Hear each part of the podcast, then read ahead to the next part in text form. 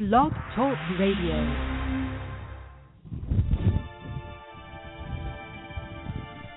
Challenging, thought provoking, insightful. This is God and Country, the collision of faith and politics, hosted by nationally known speaker, Reverend Dr. Sean Michael Greener. Not your typical Rev. Dr. Sean is a proud military veteran, former law enforcement officer, and founder of the internationally regarded Executive Protection Team. Through counseling, elite life coaching, and national speaking, this ninja pastor tells it like it is. This series is biblically and politically engaged with the pedal to the metal. With today's edition of God and Country, here is host and author of the acclaimed yet controversial book, Excellence Killed the Church How Mediocrity is Destroying America. Dr. Sean Michael Greener. Hey, hey, hey, hey, hey, hey. Welcome, welcome. We're glad to have you. Hey, today's show, radio show for today, Monday, if you're writing it down, it's May 11th, 2015. Surviving social unrest, riots, looters, marauders, flash mobs, flash robs. Hey, here's a call in number. If you have a clean point to make, I have my my hand on the ready button to ready to to dump you. If you if you got anything ignorant to say, don't don't do it. No profanity, none of that stuff. But uh, if you have a clean point to make, it's six four six five nine five four six four one. That's six four six five nine five four six four one. This is part one. I'm, I'm figuring uh, in a, of a series. Now we're live right now, by the way. Part one of a series I'm doing: avoiding and surviving social unrest, rioters, looters, and marauders. Welcome to the collision of faith and politics. This is the fastest hour in radio. Remember that call number six four six five nine five four six four one. Chat is open. I will try to. I see there's a bunch of people logged in there. Uh, welcome, welcome, welcome. If you have any questions, that's the place for it. It's a good place. Uh, if you don't want to call in, I really appreciate uh, all the great chat remarks and and all that. It's an awesome thing. You all are awesome. I have a very active listening base. Okay, so here you go. You just got home from work after a long day of working for the man. You've been working for the man, trying to trying to make your money, pay your bills. The man. You're just trying to get your work on. You ain't trying to bother nobody. You just want to come home, maybe mow up your grass, grill up a few burgers or steaks if you're fortunate enough to have some of that red meat, maybe some yacht bird on special down at the grocery. You, you, you're tired. You're not trying to you're not trying to mess with a bunch of foolishness. And then you look out your window and there's marchers. There's rioters. Criminals marching down your street toward your home. And as they go, they're marching toward your family. Right now they're burning, they're robbing, and they're stealing everything your neighbors have ever worked for. Everything. They're beating and they're killing your neighbors. They're setting their homes on fire. They're stealing their cars. And if they don't like the car enough to steal, they flip the car over or they bash out the windows. They urinate inside the vehicle. They're on their way to your house to do their very worst to you and your family. They're there to take all or ruin all of your worldly possessions. Being a good citizen working for the man, you do what you're conditioned to do. You do what you're trained to do. You call the police, you call 911. But you know what? You're on your eighth call. You're on your you are on your eighth call to 911 and let me tell you what. They're not answering anymore. They're not answering.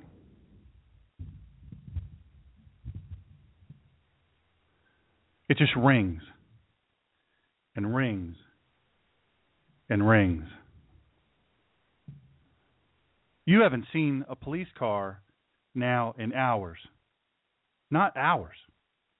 You haven't seen them in hours.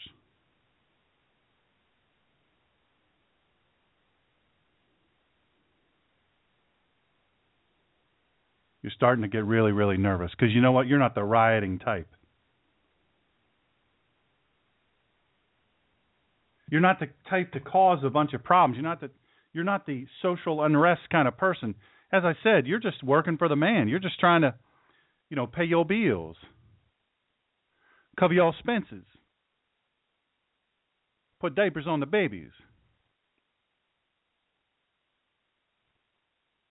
Every now and then you're trying to get your hair did, get your nails did.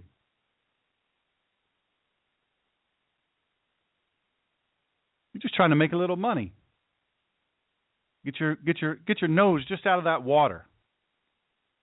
Just out of that water. I mean, you're not trying to get rich. You're just trying to just trying to get your nose out of the water, and and you've been calling the 911 that you paid for. You've been calling and calling and calling.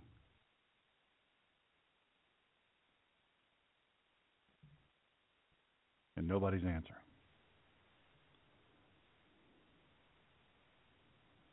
Nobody's answering.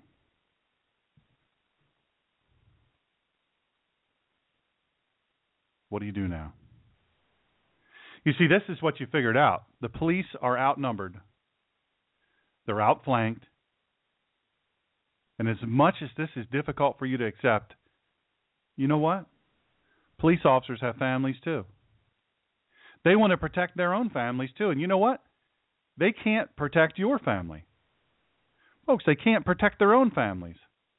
Why? Because police have been handcuffed by a fluffy, politically correct society that is pro criminal and it's anti police. What do you do?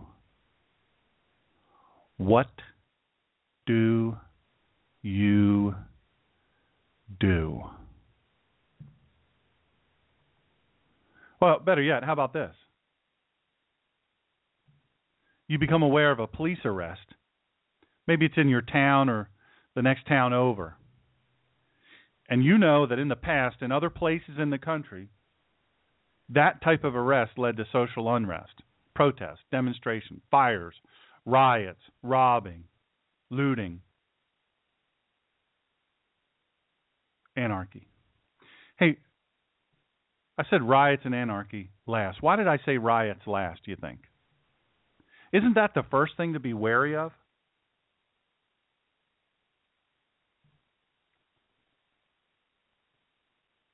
Isn't that the first thing that you pay attention to? Isn't that the first word that you hear that you say, hey, you know what? I got to do something. I got a problem here. I got to I got to react. Isn't that the first thing you hear that and you say, uh uh uh uh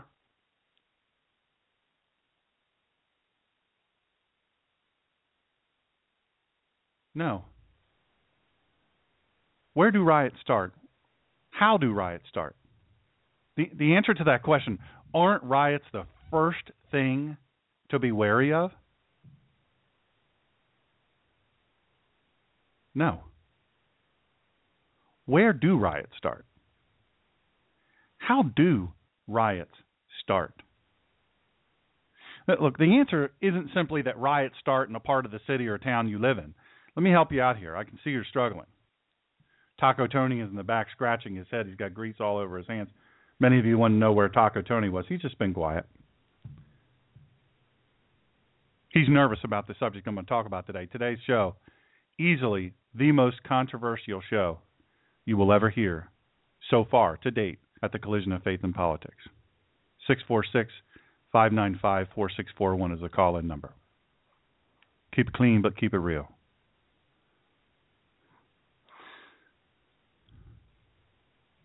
Where do riots How do riots? At what point do riots start? At what point are you and your family in danger? Uh, riots start with seemingly benign unrest, protests, demonstrations, somebody mad about something. And no matter how peaceful they start, riots start with gatherings of people. That's as soon as the people start to gather, that's when you got some problems. I think there's a problem here. There's a lot of people on the street. Soon as you see that, soon as you see that starting to build, that got to be an alert. Red light, condition red. Look, I'm gonna I'm gonna teach you step by step what to do. I've thought about it and I've talked about it for a long time, but I'm gonna do that. I'm gonna do that on this show. I'm going to teach you step by step what to do and what not to do. Almost as important. In fact, it might might sometimes be even more important. What not to do in order to protect yourself and your family. Notice I didn't say your property, and there's a reason why. I'm going to tell you about that in today's show. There's a reason why, and you'll understand once I tell you. H- how should you prepare for when the inevitable riots come to your town? How should you prepare? What should you do? I'm going to teach you why one of the biggest elements of your preparation must be mental toughness and why your internal dialogue, that little self-talk, no well, I think no one but you hears. That internal dialogue, that self-talk, it's got to be mental toughness. I don't just mean being or becoming a positive thinker and and how that exclusively positive thinking can and will. Let me tell you what, it, it will get you killed. It will get you killed. Quick break. We'll be right back. Hey, happy warriors. This is the Ninja Pastor here. Listen, keepers of the Republic, people who care about the future of this country, if that's you, and you're not the you that just wants to talk about it, just do Facebook posts, just do Twitter, but I mean, you really want to do something, you really want to make a difference. You're called a keeper of the republic. Our founders clearly detailed that we, the people, would keep our republic if we participated in our own governance. Self governance, let me tell you what, requires education, participation, sacrifice, and determination, and the belief that you can make a difference. Look, you got to do something, but what is something? As I said, Facebook posts, they won't save the republic. Neither will rallies or voter drives. It goes way deeper. And if you truly want to do something of value that is also effective, the question is, are you willing? Listen, you can go to centerforselfgovernance.com or you can go to facebook.com backslash God and Country Radio.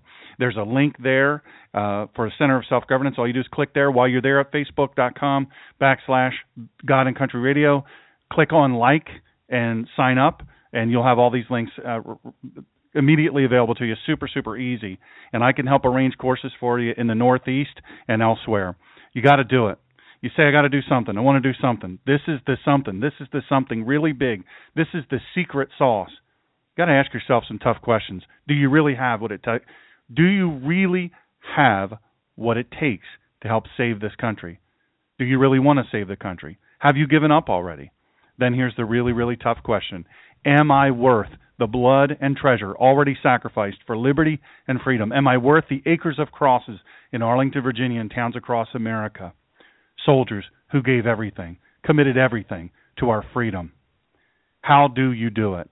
Go to my Facebook page, facebook.com backslash God and Country Radio, and then click on the link to this Center for Self Governance. It'll be right there.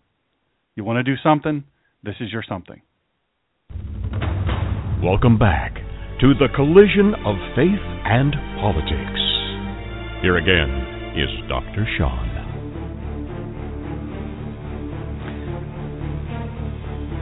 Hey, I want to welcome I want to welcome all warfighters, Army, Navy, Air Force, Marines, Coast Guard, and sheepdogs uniformed and clandestine services standing on the line for us.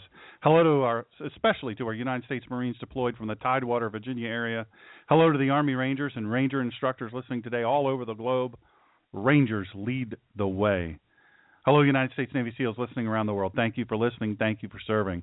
Listen, while I'm at this microphone, I will not allow our country to forget about you. Special welcome to our Gold Star families. I know that many of you listen.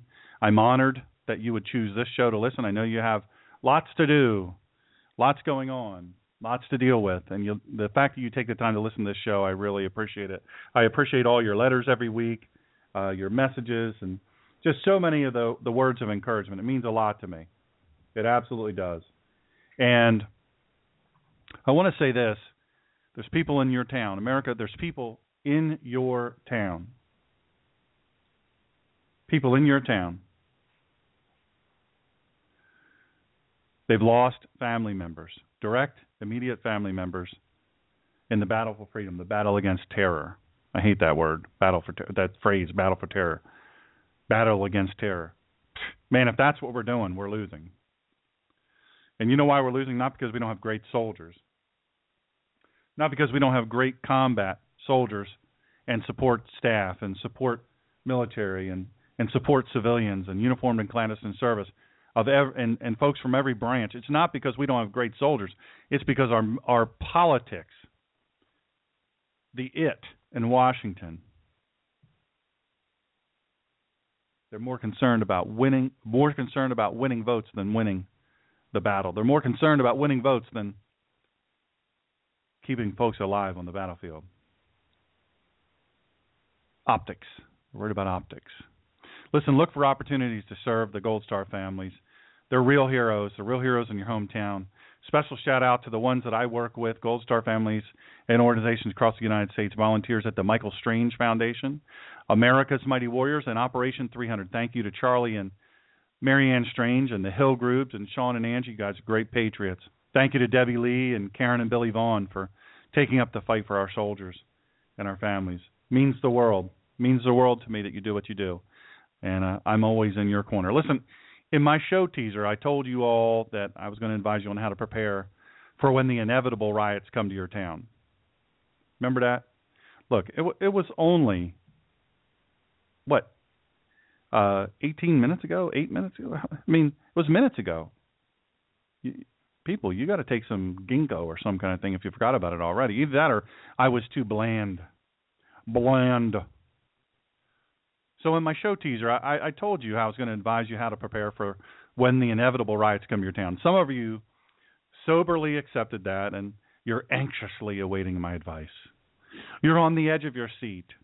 You're pressing against the seatbelt, craning your ear toward the radio. You're turning it up even as we speak. Why won't this iPhone go louder? But some of you good folks out there think I'm exaggerating. You don't believe that there's a riot or a protest coming to your city or a city near you. And, and you think, look, I don't live near a big city or we don't have those kind of problems in my big city or I don't I just don't live in a big city. I live in a little town.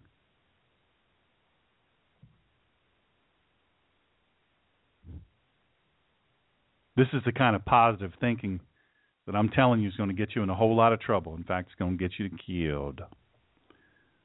Don't get you dead graveyard dead.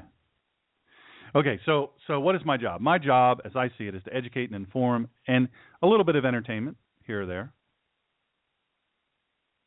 Listen, there's there's a dangerous illusion of safety because potential violent looters aren't actually waiting for this official protest. Look, they're not waiting for uh, anymore. They're not waiting for a good reason to have an air quotes official protest. Remember the sad truth that our state of racial unrest or relations isn't that these acts are protest related. That's not the deal. Don't fall for that. Don't fall for that righteous indignation. You know, when the microphone gets stuck, you know, the these reporters are in the crowd. And they shove the microphone, you know, they're, they're in the middle of the crowd breaking stuff and setting fire to things folks, you you gotta you gotta let go of the of the absolute delusional thought that there's really that they're really mad about something. You gotta let that go, because you know when they get interviewed, and and this did not go over well this last Baltimore riot because it the optics for television and radio uh, weren't too good, especially on television.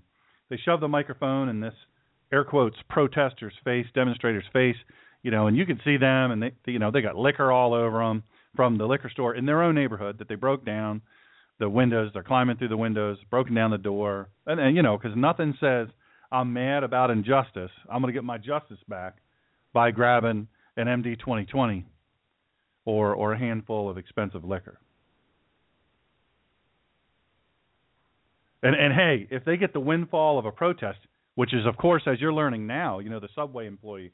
Thank God Subway fired this chick. Uh, she she did a Twitter post, a little video where she was uh, a little put her picture and then uh, oh two cops got killed, and uh, then she celebrated.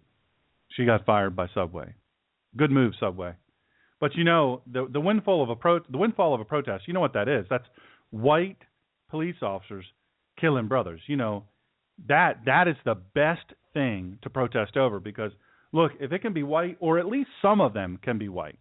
Now maybe they don't necessarily have to kill the person, and maybe there's no witnesses, like in Baltimore. Oh wait, there is a witness. It's a black witness, a prisoner, and he said, "No, I didn't see them beat Freddie Gray.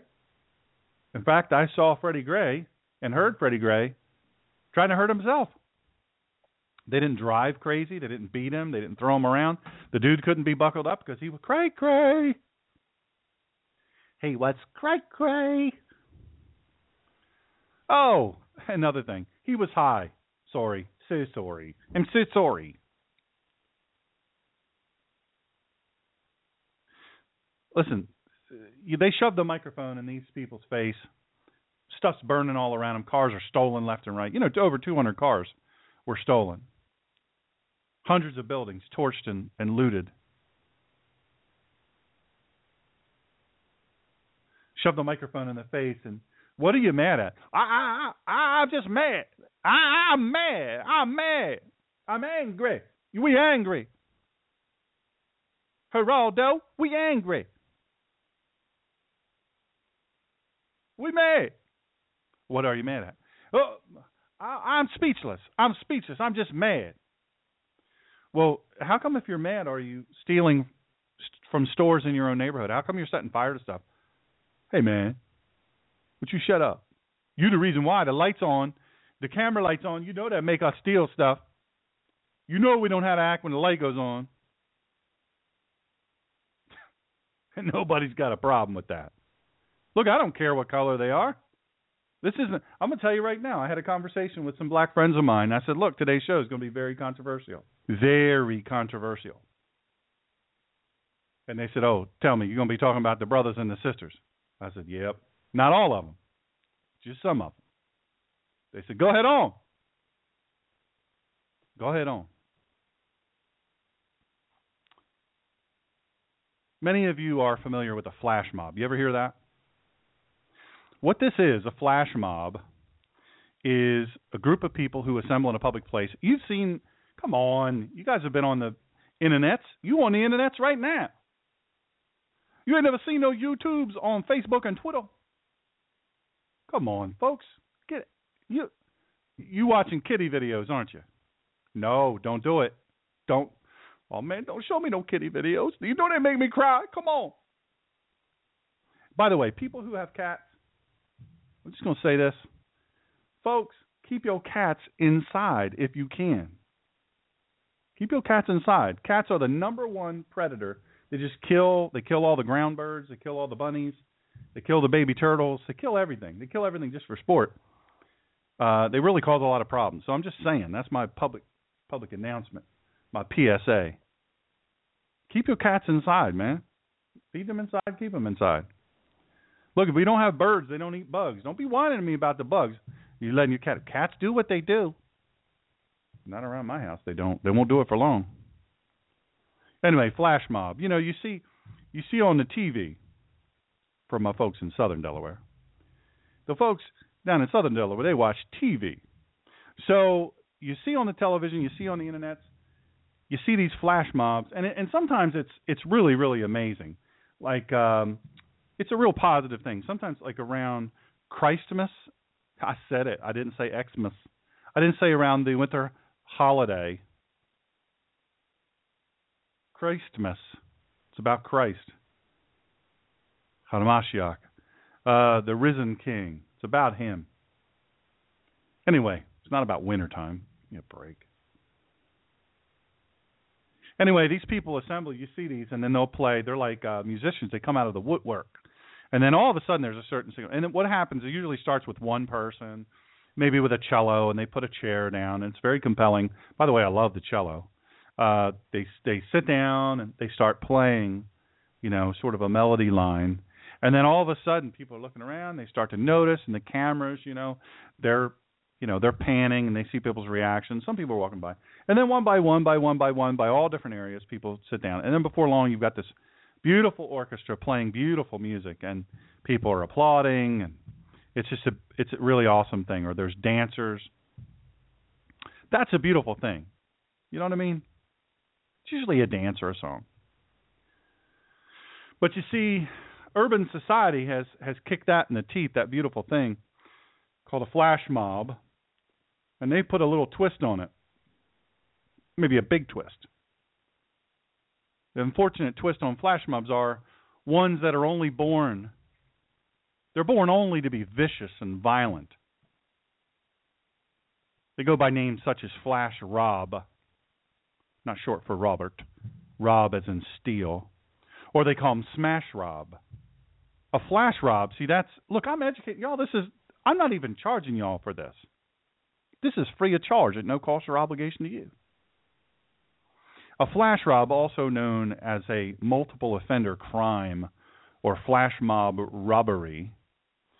See, what this is, is this is an organized form of theft in which a group of participants enter a retail shop or maybe a convenience store en masse. You know, there's just a bunch of them. They just plan, hey, they tweet it out, you know, be there at so such and such. They tweet their followers, be there at such and such. Or they Facebook it. I'm looking right outside my studio right now. And what do I see? I see a cat hunting baby birds. Come on, y'all. Bring your cats inside. Where they suffer some sort of peril. Anyway, so this is what they do. They they they converge en masse on this on this innocent retail shop or convenience store and they steal stuff. Steal it. They knock over stuff. They do all that. That's what they do. You know what happens? See, typically store workers. I'm already getting messages about the birds. Don't hurt the birds, Ninja Pest, or don't hurt the don't hurt the cats, Ninja Pest. Keep your cats inside. I can't say what's going to happen to them. Only you can prevent. Never mind. I'm gonna let that go. So anyway, store workers and employees in these in these cases, you know, when they're in the convenience store, or retail store, they quickly become overwhelmed because there's a bunch of people coming in at one time. What do the cats say? I cracked myself up. No, that was Jerry from PA. Thanks, Jerry. That made me laugh just now. You guys know it made me laugh because I'm on the radio live, so you heard me laugh. Anyway, they they get overwhelmed all of a sudden they get overwhelmed and it's look man you know 30 40 50 200 time it they go in all at one time they're unable to stop anything look they're you know what are they taught they're they're taught don't intervene they're taught under penalty of firing don't resist don't intervene don't do anything Give them what they want without delay, post haste. Oh, you know what I love. This is what I love. You know what I love. I love many of these same stores. You know, they they have, they have these petulant uh, banners. I hate these banners. These no guns allowed in this store. It, that's a petulant banner of liberal ignorance. That's just a testimony to their ignorance. No guns allowed in this store. Mm-mm. Yeah, the criminals they they read. They read. These flash mobs are, are uh, really many examples of what's happening in Baltimore and Ferguson and Philly and New York City, Detroit. And I'll tell you what, they they've been happening more and more really with terrifyingly increasing frequency since about 2010. Let me tell you something, folks. This is not the time for political correctness. White people should be alerted to the reality of black mob violence. And you know what else? Black people should be alerted to the reality of black mob violence. This morning doesn't have a color. When your life and safety of you or your loved ones is in imminent danger, the nonsense, the utter nonsense embedded in your mind, the politically correct, left wing, not remotely based in fact, that junk in your mind from white guilt. Let me tell you something. When your life and the safety of you, your loved ones, is in imminent danger, that white guilt will be of no. I'll tell you right now. Not only will it be of no value, it's going to get you killed. So you don't think it's that big of a deal, do you? I can hear you. I can. By the way, glad to have you guys in chat. Appreciate that. Look here. You hear me typing? Five. I'm going to give you a list. You'll be all right. Just a list. You don't have to write it down if you don't want to. Hey, you know what? You can listen to this show again. Uh, it's free of charge. You can send it to a friend. Be pretty cool. I'll tell you how to do that in a while. So on May 30th of 2011, 1,000 air quotes teens, what they really were were rival gangs. They met in a Boston parking lot at a beach recreation area. There was a person arrested there, a mob. 2011, a 60 second robbing it's called uh, One Minute Rob. Um, 60 second robbing of a 7-Eleven store in Maryland. What happened was a group of these teenagers get together, and they how do they do it? They use social media: Twitter, Facebook, email, MySpace. Uh, I don't know what the other things are. Text message. I don't know what they are. There's one thing with the picture pops up and it's gone. I don't know. Anyway, they do all these things. They use all these things because they know how to do that. And then what they agreed to is they said, look, what we're going to do is we're going to walk in the store, ATPT, you know what that is, at this particular time. They're going to walk in the store, grab things off the shelves brazenly, and then brazenly walk out, unapologetically, without fear. April 29, 2011, in Washington, D.C., 20 or more teens took $20,000 worth of clothing from the G Star Raw store. G Star Raw I don't know. That must be some urban thing. I don't know what that is. It's a place I don't shop. You that right now. In the Georgetown area of Washington D.C. This is according to police. Hey, how about how about closer to where where I am at this moment? Uh, August 2011 in Philadelphia, city of brotherly love. Mayor Michael A. Nutter telling marauding black youths, "You have damaged," and I'm quoting, "You have damaged your own race." He imposed a tougher curfew um, there was a Monday there that it's just so out of hand over the weekend. In response to, and he was responding to the latest flash mob. Now, let me just say this: I don't want to hurt nobody's feelings, but a curfew? Oh yeah, that'll work because marauding criminals come home when their mom says so. Oh, they yeah. All you got to do is tell them come home, and oh, we got to quit marauding. We got to have a curfew. See what happens here is a spontaneous group of teenagers. Some, sometimes they're not teenagers. We say teenagers, but it's grown folk too. Let's suffice to say, let's stipulate they're all old enough to know better.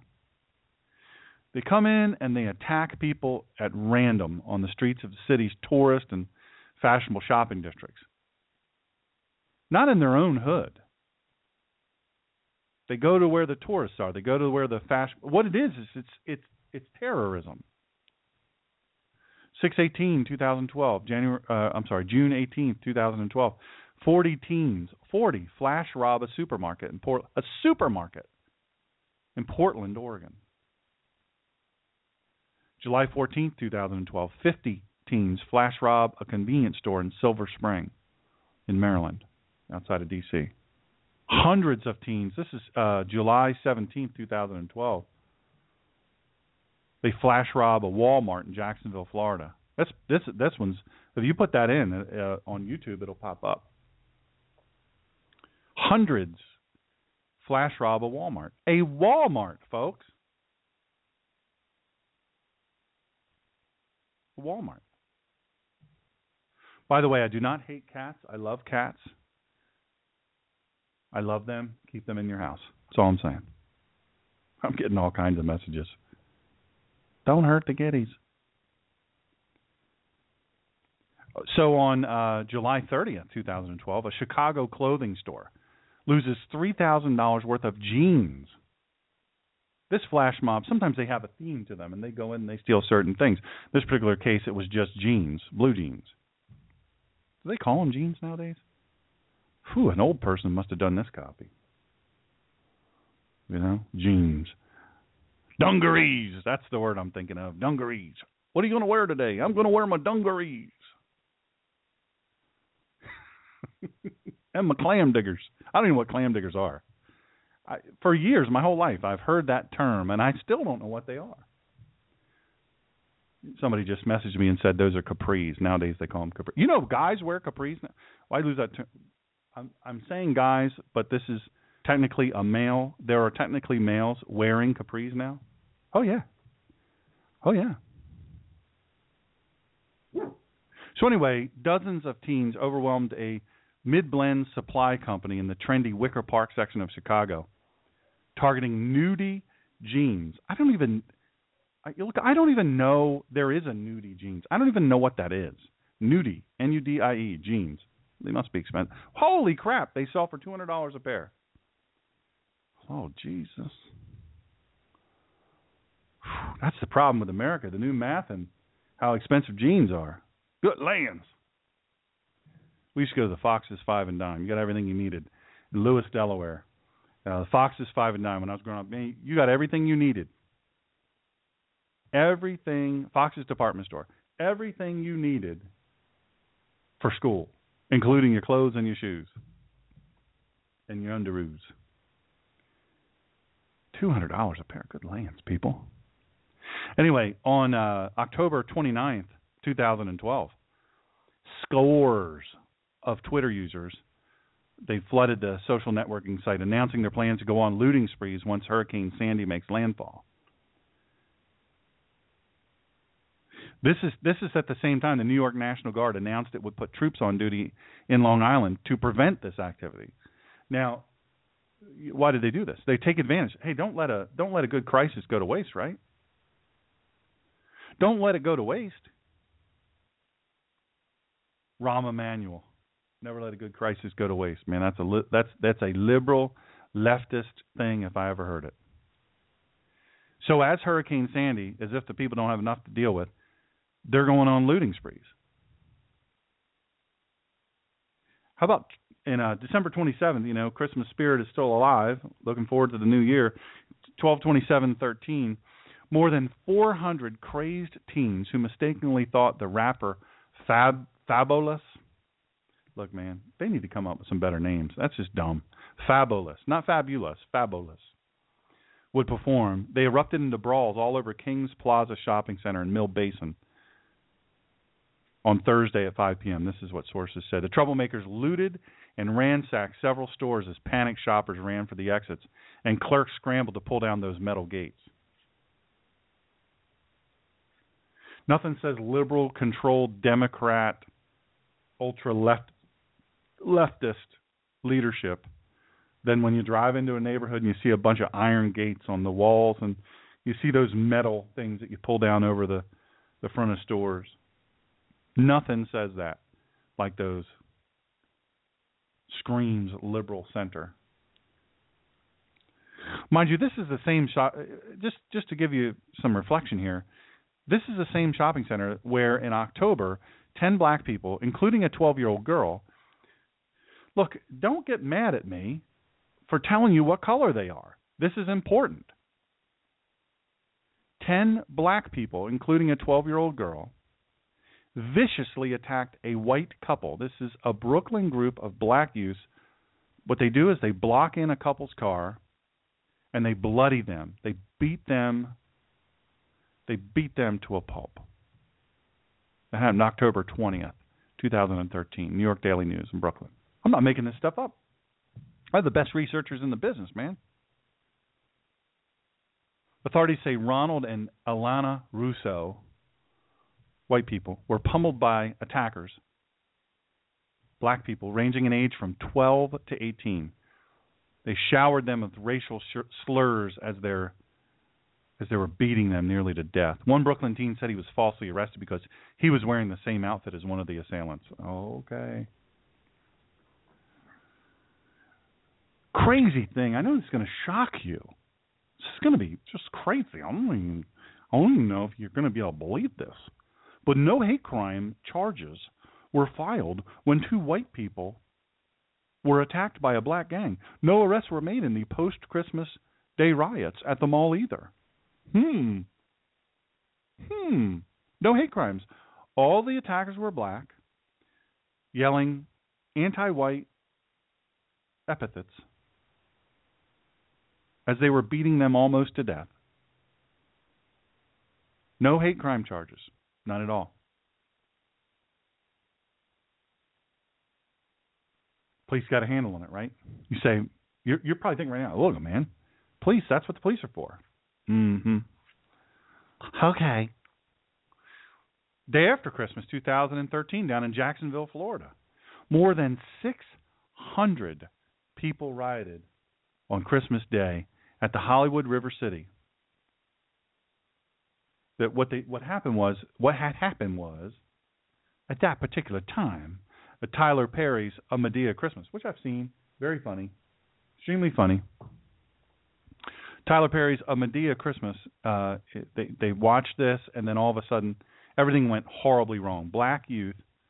I'm saying black youth because that's the report. They taunted white police officers in a show of racial mob loyalty, standing firm against white privilege of authority. The headline was Christmas Night Melee erupts at Jacksonville Movie Theater. Adult suspects get conditional release. So you say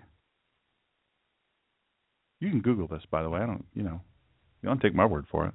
So you say the police have it under control. You say the politicians have it under control. You say you, your liberal left has it under control. No arrests. Video all day long. Video all day long of 600 people. No arrests. A massive Christmas fight, Christmas night fight outside the Hollywood River City Movie Theater at the River City Marketplace on the north side ended with five young people arrested. Oh, wait. They did arrest five young people after dozens of patrol cars had to be called. Dozens, folks, had to be called to the scene, according to Jacksonville Sheriff's Office. The fight appears to have begun when an off duty police officer was rushed by a group of teens and young adults at the movie theater's entrance and had to fend them off with pepper spray. Then it escalated. Now, this is the police report. Then it escalated into a crowd estimated at about 600 and yet only five people were arrested. City Councilman Ray Holt, whose district includes the shopping center just south of Airport Road, said he wouldn't know anything more about the incident until he spoke with the sheriff's office, but he wasn't happy about what happened. Witness Alicia Williams said she was on her way to the movies with a friend when police turned her around. Williams said she saw dozens of people involved in some kind of disturbance, which people now estimate grew to about 600 people fighting, jumping on cars. Now I'm gonna say this name, and y'all are gonna think I'm making this up. I'm not making this up. This name is a real name, Shaderick. Serious, Shaderick. S H A D E R R I C K. Shaderick Lay said she. Oh, it's a she. I thought that. I was clearly thought that was a boy name. Um, very masculine. Uh, said she saw more than 50 people fighting in the parking lot. She said she feared for her life as she left the property of the large shopping mall. How about on 4 9 2013? Hits keeping, keep on coming. 200 teens get in a street fight originated at a Wendy's in Center City at 4 p.m. You say, maybe that was 2 a.m. Man, I'm not out at 2 a.m. What if you pull into a Wendy's, get you a Frosty? Oh, they good too. How about a chili? Mm, you know I like chili. You know I like the Wendy's chili. Mm. Hey, here's a little known fact. I don't know if it's still the case though, because uh, I don't know. You have to check my facts on this, but used to be. Did you know a Wendy's chili, normal size chili, whatever their regular size is, has a whole Wendy's burger, the equivalent meat of a whole Wendy's burger cut up in it. I know. Holla. Mm, good. So good. That's 4 p.m., folks. It's 4 p.m. You're trying to get home from working for the man. Working for the man. You're just trying to get home to your house. You stop in and get you a chili and a frosty because you'd be stupid to stop in there and get you a just a chili and not get you a frosty. Original flavor. Don't mess around with that other mess. Or you could get you a root beer float. Hard to drive with though. See now I'm hungry. I done went and made myself hungry. You know I know better. Talk about food on the show. Hey, how about on 11-4 of 2013? November 13th. You got it? 11-4. 2013. Three Chicago area sports authorities. You guys ever you ever hear of that store? Sports Authority in Chicago. You know where there's gun control. Can't have no gun. They clearly they don't have any violence using guns in Chicago, the Windy City, Chi-town you can't. I obviously there are no murders with guns because you're not allowed to have a gun there. Oh wait, it's a murder capital. Isn't that run by leftist liberals, Rahm Emanuel, and isn't that where your president comes from? Hmm. By the way, the call-in number is six four six five nine five four six four one. You know, people are nervous to call in I told you this would be a controversial show, but all I'm giving you is facts. So, three Chicago area Sports Authority um, stores, they've been ransacked by flash mobs in in that past week. So, you know, five seven days be- before 11/4, the date line of this article, prompting the chain to offer a five thousand dollar reward for anyone with information on the caught on camera robberies. Can can you help me with something? Because you know I'm dumb. I'm from Sussex County. I don't know no better. If they on camera, if they was caught on camera, why don't the police look and see who they was and go catch them? Why does Sports Authority have to have a why do they have to have a five thousand dollar reward for anybody with information on the on the robbery? Somebody help me with that. Surveillance footage from the incident shows a large group of people entering the stores at once and dashing out with entire racks or handfuls of sporting goods. January 9th, 2014. There's video. A uh, crowd of kids carry out a flash mob style robbery in Texas. 11314, um, January 13th, 2014, in Ohio, convenience store. Same thing. Flash mob. They just go in and rob the place, beat up the beat up the uh, store clerk, just trying to just trying to make a living. Folks, the store clerk is just trying to make a living. They're not they're they're not the man. They they work for the man, but they're not the man. You know what I mean? They're not the man.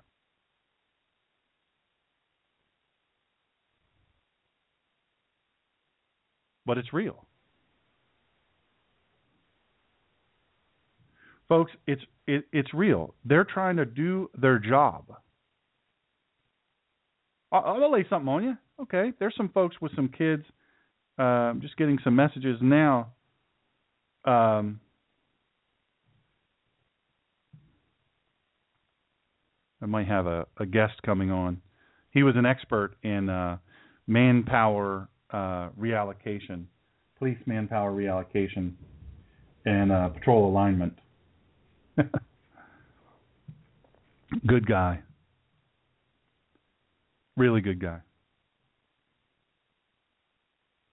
All right, so you people that have college kids, Maybe you have high school kids. Look, let's not even go to college. Let's say high school kids. You have kids in, in high school.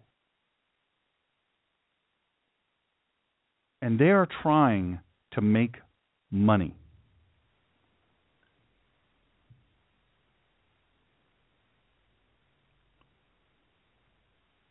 Maybe spending money.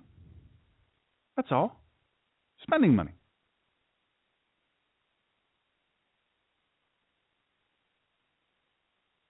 They're not trying to bother anybody. They're not trying to get involved in some bad stuff. Just spending money, man. And a mob comes in and robs them and beats them almost to death. Louisville, Kentucky, 325 2014. The teen mob violence that spawned at least 17 assaults and robberies Saturday night in downtown Louisville may have been fermenting for nearly a week on social media. How about 314 of 14, Georgetown, D.C., convenience store?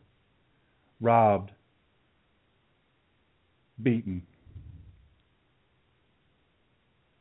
totally looted. 410 2014, Washington, D.C. Remember me told you about that? $20,000 worth of clothing.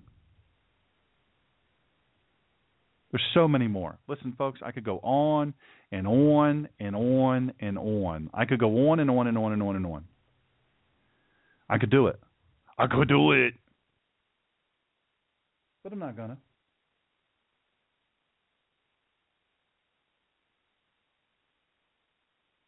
They're almost all on video.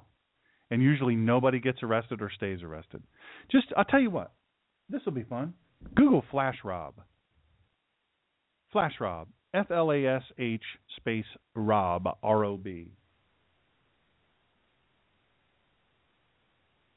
It'll be fun. You'll be shocked. You'll be appalled. Here's my point. We're going to a break here in a minute, then we'll be right back. A very, a very uh, timely break when you hear what this break is. Situational awareness, folks. Concealed carry. Only non victims. The only non victims in Ferguson, non victims of the looting, the arson, the assault, all of these things.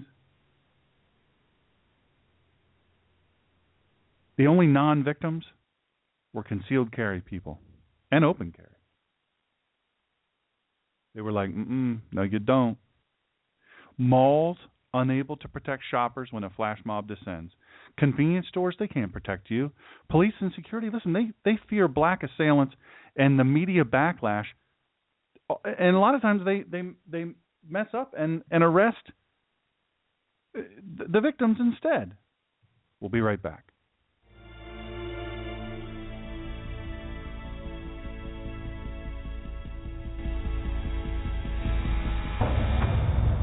Will be back with Dr. Sean, the Ninja Pastor, after these short messages.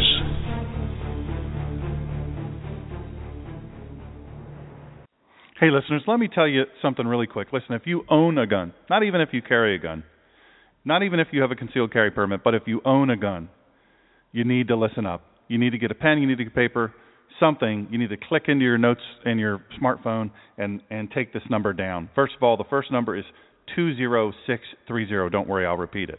20630. Listen, you have the right to defend yourself and your loved ones and your home. All of that stuff is true. You know it is.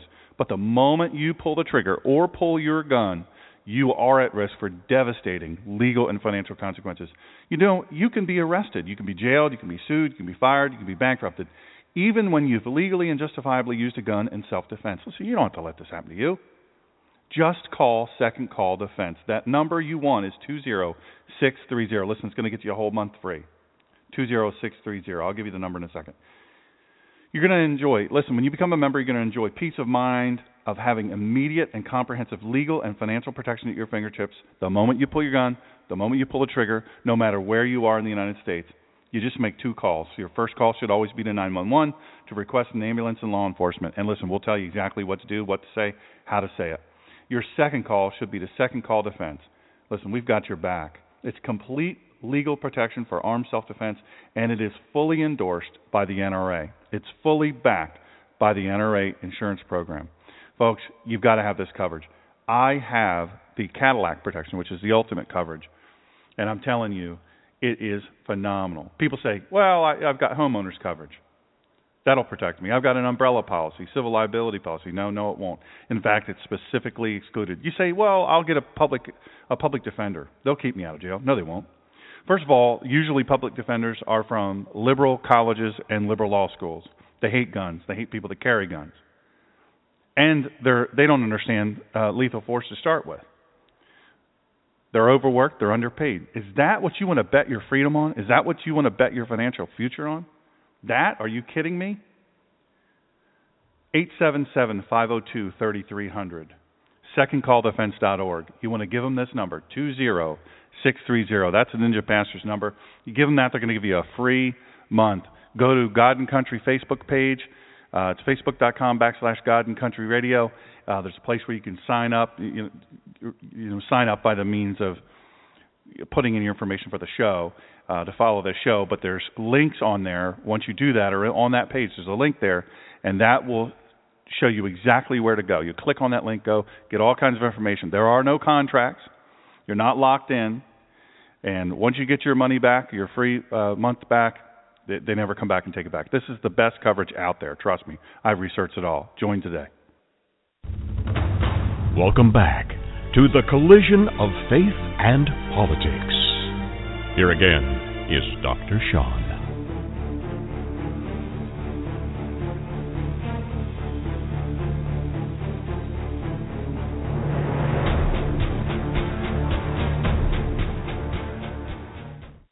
Welcome back. Thank you, thank you, thank you. And that was that was timely, wasn't it? Amazing how that happened. Amazing how that happened. Anyway,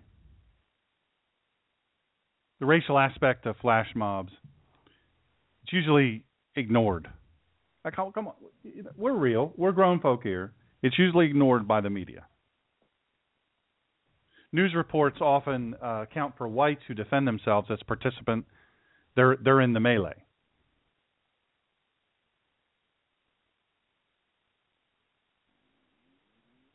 Uh, cities like Cleveland, Cleveland, Ohio.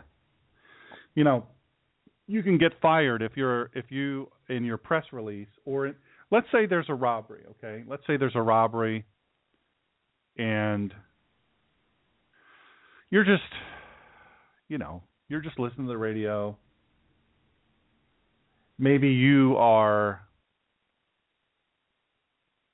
well, maybe you're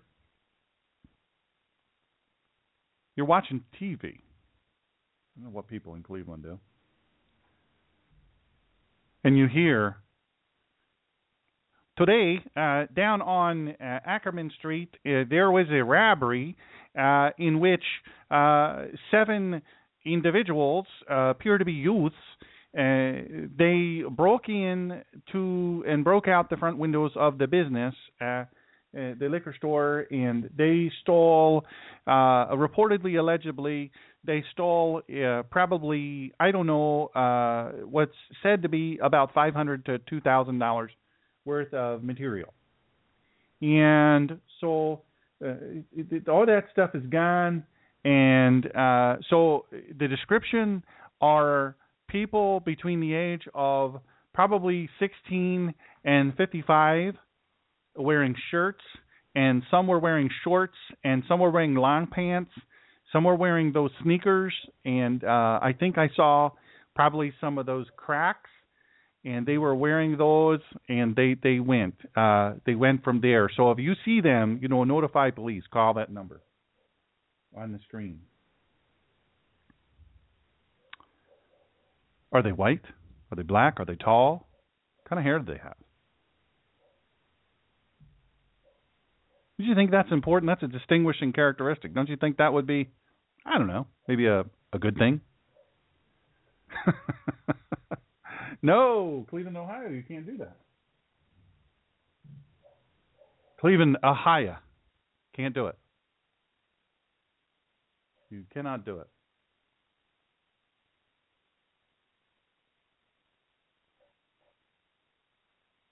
Can't do it. Cleveland, Ohio. You know what else?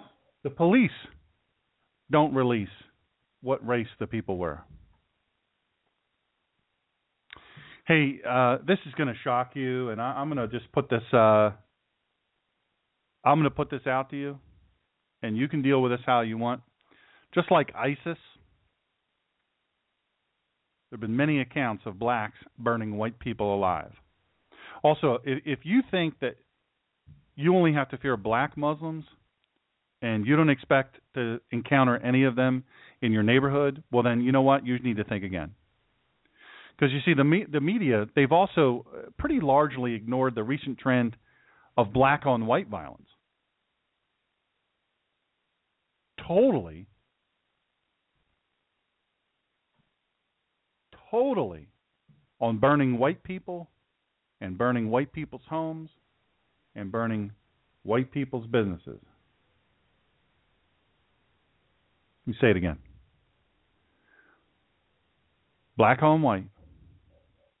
Focus totally on burning white people and their homes and their businesses. Now, just in the looking today, found a total of 18. My crack researcher found a total of of 18 I mean, we had to stop at some point. 18 cases. Jessica Lynn Chambers, 19 years old, brutally murdered. The culprit or culprits remain unknown still, but many suspect that her black gang affiliated ex boyfriend played a part in it. What happened to her? You remember this. Google Jessica Lynn Chambers. We found her in her car. She was doused in lighter fluid and set afire right next to her car. You'll remember it by this. Remember, attackers say, or authorities say, her attackers also poured light, lighter fluid down her throat. When police arrived, Chambers was still alive and attempted to speak. However, Chambers was not the first white person to be set afire in recent months. There's a teacher by the name of Gabriella Penalba. You can Google this. Google it. Okay. I'm getting messages now. That didn't happen. Yeah, it did. You don't want to believe it happened. Well, it's not a racial thing. It's not. Why are you bringing race into it? Because it was black gang members, a black gang, who specifically set about to murder by setting her on fire a white girl. Teacher Gabriella Penalba. Her shirt and her hair were lit when she turned her back. 23 year old teacher, teenager. A teenager used a lighter. Why does he even have a lighter? To set his 23 year old teacher's shirt and hair on fire when she was momentarily turned. Her back was turned to the rest of the class. You say, well, there was no national news coverage. Gabriella Penalba is a teacher in Knoxville, Tennessee. She is white. Her teenage attacker, who set her on fire, was black. Liberals wonder why the self centered white people don't care about the plight of young urbanites. Was the teen black? Your guess is good as mine. Oh, wait. Sorry, yes, the teen was. Here's a rather benign news report. Knox, Knoxville West High School teen arrested for trying to set teacher on fire. Are you ready?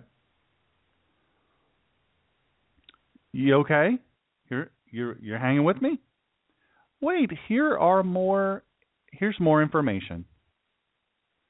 Let's see if this helps us. This is a news report. Let's see if this helps us.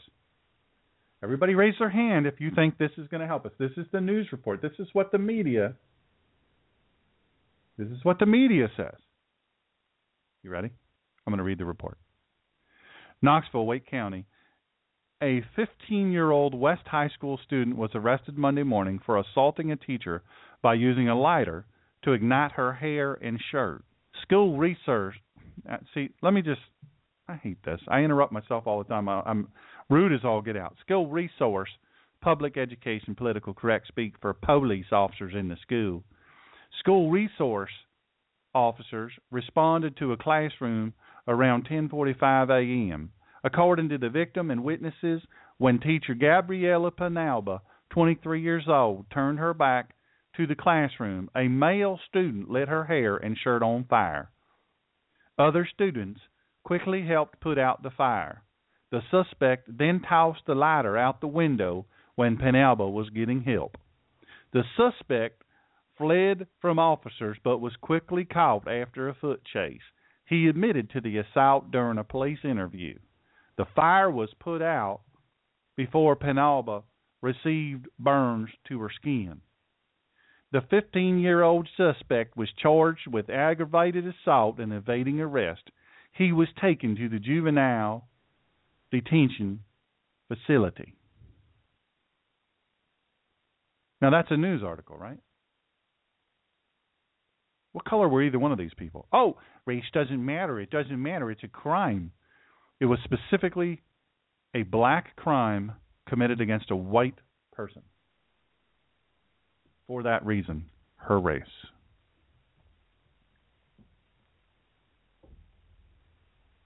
Listen, Gabriella Penalba, she's just she's just one of the many victims. I, will give you a partial list of, of whites who've been set on fire by blacks. You say, come on, there isn't such a list. Yes, there is. Again, imagine the outrage if the races were reversed. Alan Goen. His name is Alan Goen, a 13 year old from Kansas City. His two black teen attackers put him in a bear hug, poured gasoline on him, and set him on fire, saying, This is what you get, white boy. You want me to say it again? Google the name Alan Goen, a 13 year old from Kansas City. His two black teenage attackers. This is a 13 year old, folks. Put him in a bear hug, poured gasoline all over him, and set him on fire while saying to him, This is what you get, white boy. How about the, the white Jews? How about that? Do they get any better treatment? How about Luke Fleischman? Good San Francisco Jewish boy. He was asleep on a San Francisco bus. He was just on his way and he fell off to sleep.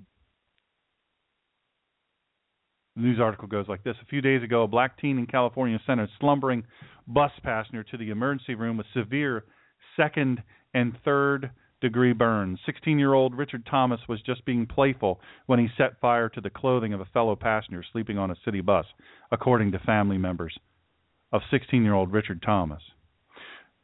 News reports stopped short of detailing the family structure of the team, but quoted his mother as saying, I'm very sorry for my son's actions. I did not raise him that way. My son is not a hateful person. He's a kid. Kids joke around.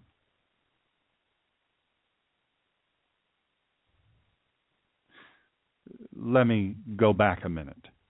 A few days ago, a black team, this is not a few days ago by now, it's an older report, but a black team within the last couple of years, a black teen in California sent a slumbering bus passenger to the emergency room with severe second and third degree burns.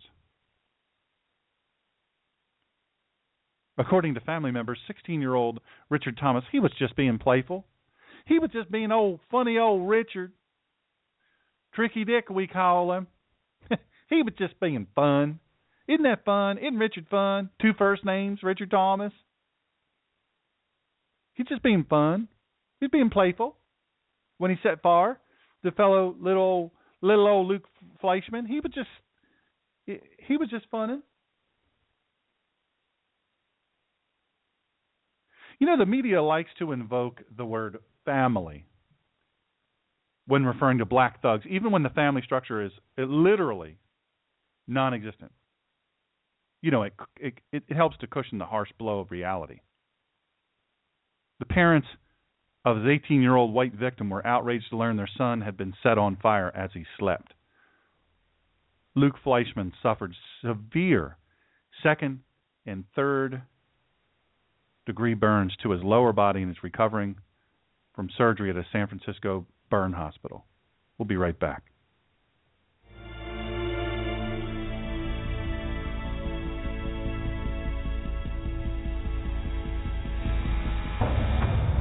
We will be back with Dr. Sean, the Ninja Pastor, after these short messages.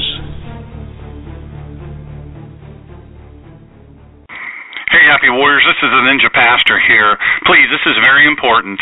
If you could, follow and subscribe this show. You know what? My statistics for this show don't count unless you are a subscriber or a follower. Uh, what you do is you go to blogtalkradio.com backslash the Ninja Pastor, and if you use Twitter and Facebook, follow us at the Ninja Pastor, and on Facebook, click on sign up just under my photograph under www.facebook.com backslash God and Country Radio. Subscribers, you get notifications first of all of our shows anywhere we're appearing, and it's all free. Nobody steals your information. Again, if you could click on follow and subscribe here at www.blogtalkradio.com backslash the Ninja Pastor. If you're on Twitter and Facebook, follow me at the Ninja Pastor. Go to facebook.com backslash God and Country Radio. Click follow and sign up. Thanks a bunch. Man, I really appreciate it. Way to go, Happy Warriors. Welcome back to the collision of faith and politics. Here again is Dr. Sean.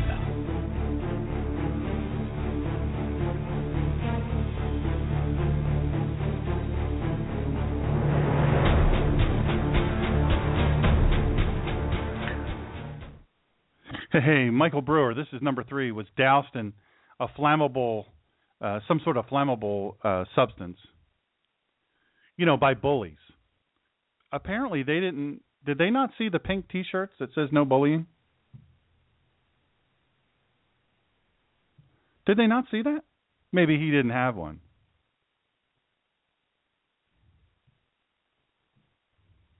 I don't know. Would have been better.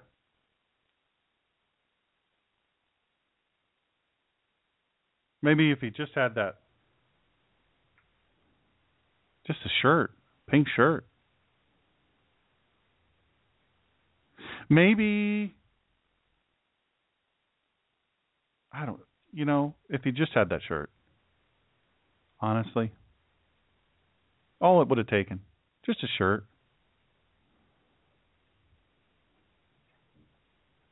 if we had more money, it's for the kids. If we just had more money, we could get more anti bullying shirts. And that's why this happened. Let's be honest. That's why this happened. Because we didn't have enough shirts to go around.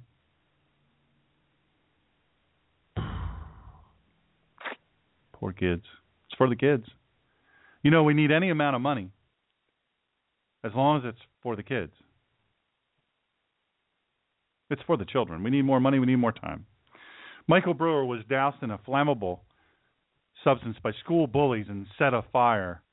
A Florida middle school student refusing to attend school because of intense bullying by black classmates. Hence, segregated schools and the intolerant. It is, you know, the old South is intolerant. You know, they're afraid to do anything because, you know, in the old South, hey, you know how it is.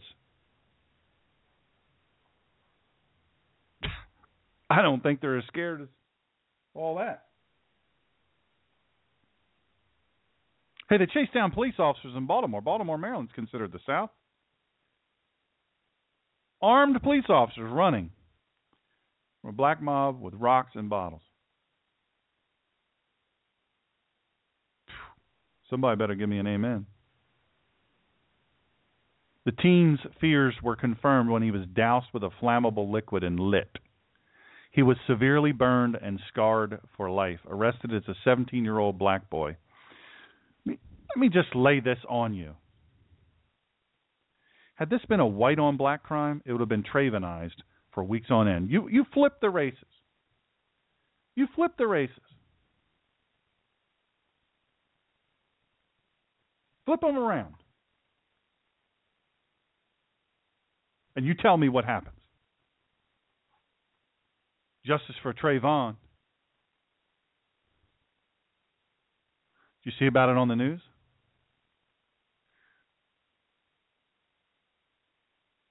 Did Al Sharpton run down there and organize a protest? Get justice. Justice for Michael Brewer. Justice for Michael Brewer. What do we want? Justice. What do we need it now? Oh, and I need I need some liquor too. I need me some liquor too. Justice and liquor, that's all I need. And and some sneakers. I need some. I need some. I need some new sneakers. Um and a oh and a TV. That's all I need for justice. According to attorneys, the black teen reasons like a child. You know, poor, poor thing. You know, the average intelligence disparity between whites and blacks. It's largely been discredited by uh, knowledgeable pundits who comment on such things without bothering to cite the entire body of evidence. Their views reverse when a horrendous crime is committed as they adopt the hateful, bigoted views of racists and declare the accused a blooming idiot who's so dumb as to not be able to reasonably be held accountable for his actions. You know, amazingly, IQs drop after crimes are committed. Thank you to my crack research team for pointing that out. Let me let me run this at you again. Okay. You know, there are some folks that say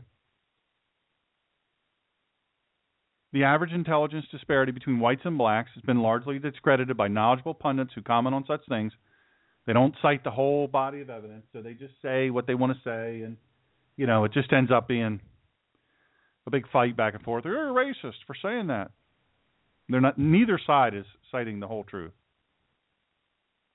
But amazingly, when defending a horrendous crime like this, this 17 year old black boy, according to his attorneys, you know, he reasons like a child. Poor thing. Poor thing. He reasons like a child. He's so dumb. He, he can't be reasonably held accountable for his actions. Amazingly, IQs always seem to drop after they commit a crime. It seems the black thugs, they're particularly fond of setting old white people on fire. Do you hear this? Old white people. Now, look, I'm using black and I'm using thugs and I'm using white people. I'm going to hit you with some statistics. These are real, they're not made up. The following are all elderly. Uh, there's a post, Why Do Blacks Attack Old White People? And, and this is all detailed in there. This homeless woman was doused and lit on fire. She slept on a park bench. Her name was Florence Parker. A few months ago, a black guy torched an elderly homeless woman as she slept on a bench outside a bus station. Also in California, witnesses say 24 year old Dennis Patillo, a black male, doused a 67 year old homeless woman with a flammable liquid, then tossed a match on her. The woman was sleeping on a bus stop bench at the time of the attack. Police say the attacker didn't know his victim, and there was no motivation, such as maybe a dispute, that triggered the attack. We can't say he was lashing out on her because she was a racist and said bad things about black people. Hold on a second. She was asleep. She was homeless. She was 67 years old. Neighbors say the woman was a local fixture who rejected the offers of living assistance. Patillo was charged with attempted murder as his victim lay in a hospital's critical care unit. You want another one? An Asian woman who apparently is white, considered to be white, Yoko Cullen was kidnapped, stuffed in her car trunk, and burned alive. Google it. Yoko Cullen. C U L L E N, Yoko, Y O K O. There was also the news account of a group of black people who kidnapped an elderly East Asian woman, Yoko Cullen, locked her in the trunk of her own car, and set it on fire. The coroner said the woman burned to death. How about this one? Jimmy Sanders was trying to help a stranded motorist who set his truck on fire, him in it.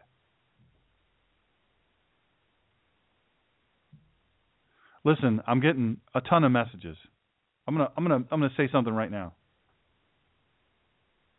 All these message hate messages I'm getting. Let me say this. If you don't like facts, this is probably not the show for you. If this is making you feel bad to hear me say, apparently there's a trend of black people, certain black people, growing trend of black people, setting white people on fire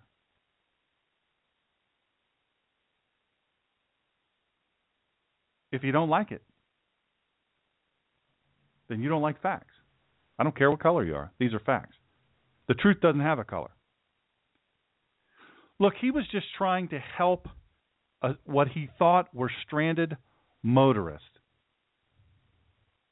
New, another news account missed by the national media. Apparently, just somehow or another, the national media just couldn't pick up on this. It was just, I don't know how it slipped by. Involved an older guy who answered the door of his country getaway to two stranded black males. He said they needed a lift. He gave the two a lift in his truck. The next day, the police found the white guy's truck still smoldering with the victim's body inside. Hey, you know, if you were doing a movie, Mississippi Burning, that'd be a good title. The life and tragic death of Jimmy Sanders. Google it. That's his name. 65 year old's body was found inside his pickup truck, set afire by two black males who robbed him. His truck was found still burning after 24 hours. Where did he live? You say it's the cities, man. I don't go into cities. I don't worry about nothing. I don't go into cities. I don't go to no cities.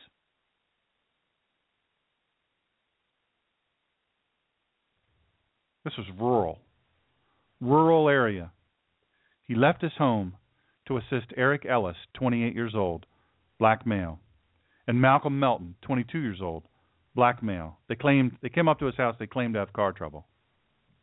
The two young black men were charged with Sanders' murder. 65 year old, uh, 65 or 67 year old can't remember which. 65 year old black man. He was just trying to help him. Can I ask you something? Why do you think Sanders left his home to assist these two young black males he did not know? These two strangers?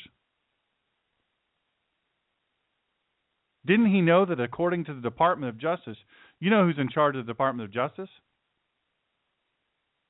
Yeah, that's right. Used to be Eric Holder. Now Loretta Lynch is. Hang on, we got a call.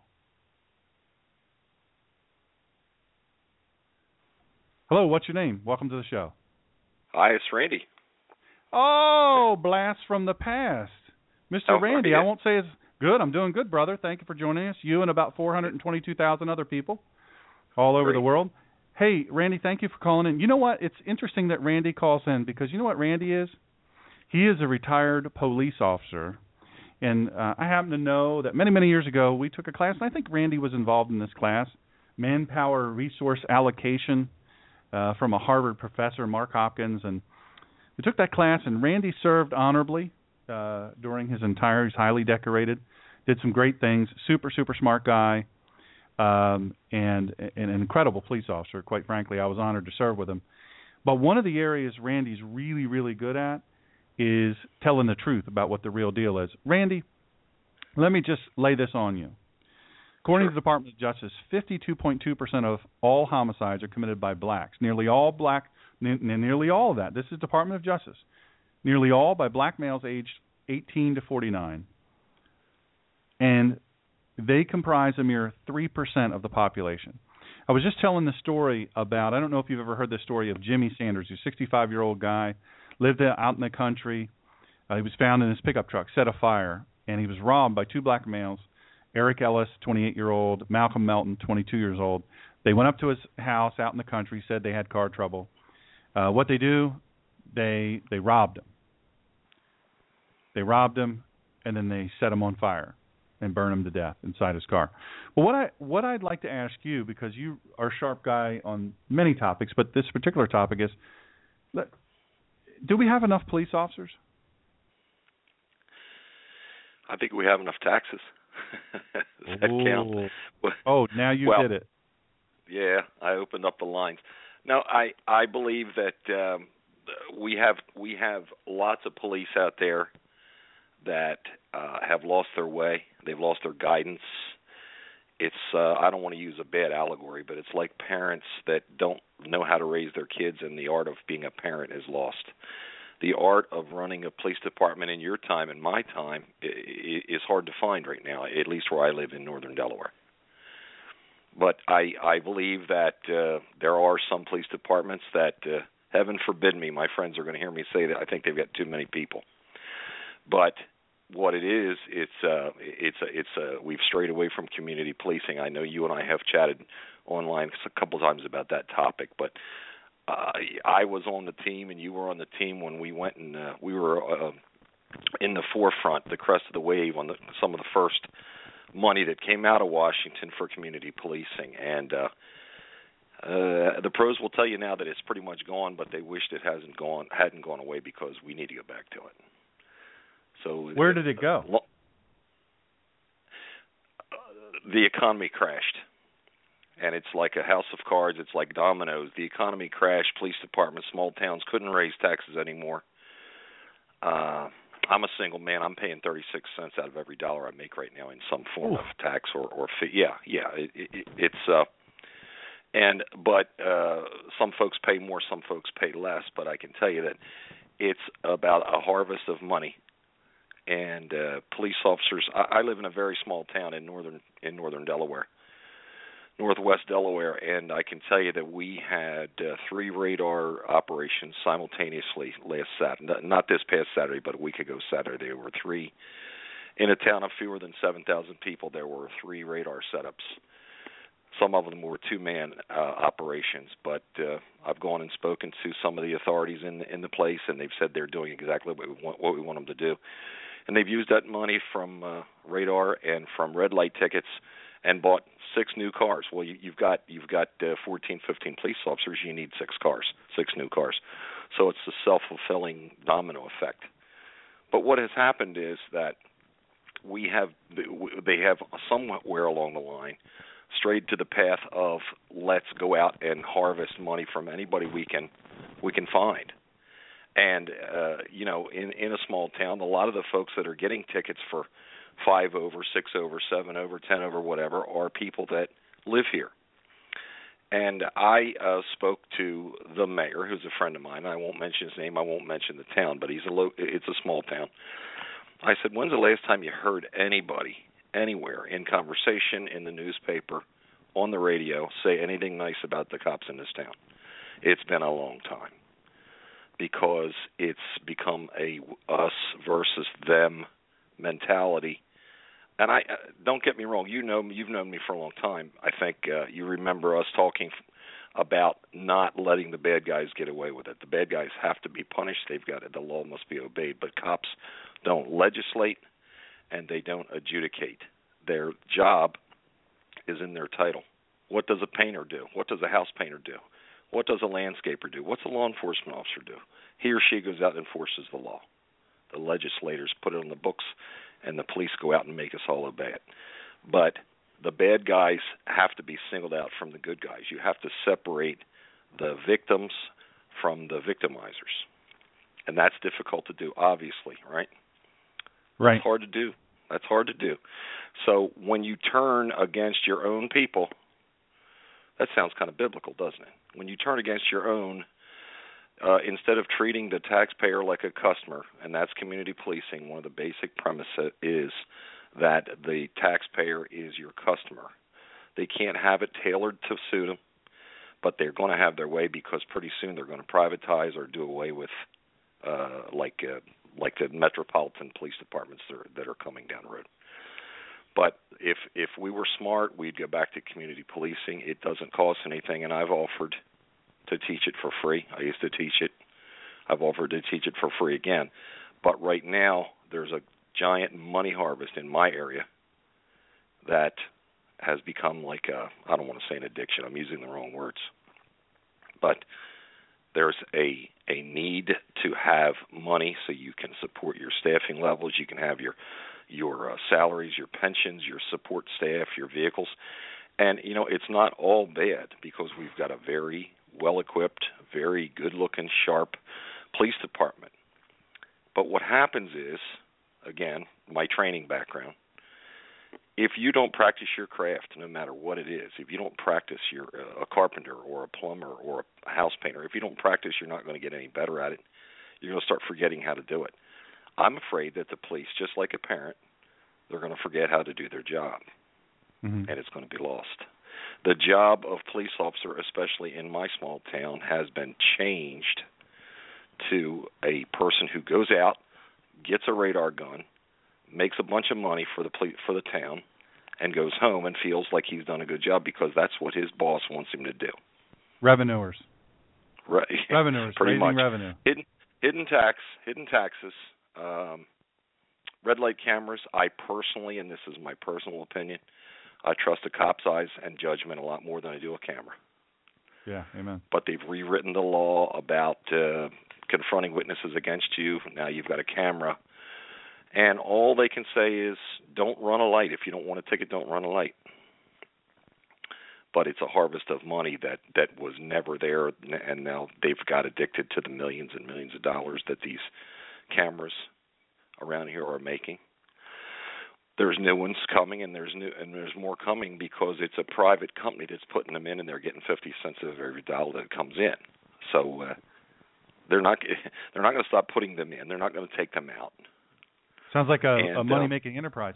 Hey, while I have you and your expertise at, at my uh, at my fingertips here, what do you make of Baltimore? What happened in Baltimore with the police officers? There's lots of video of the police officers turning and running, literally fleeing from the mob uh, coming toward them. What do you make of that?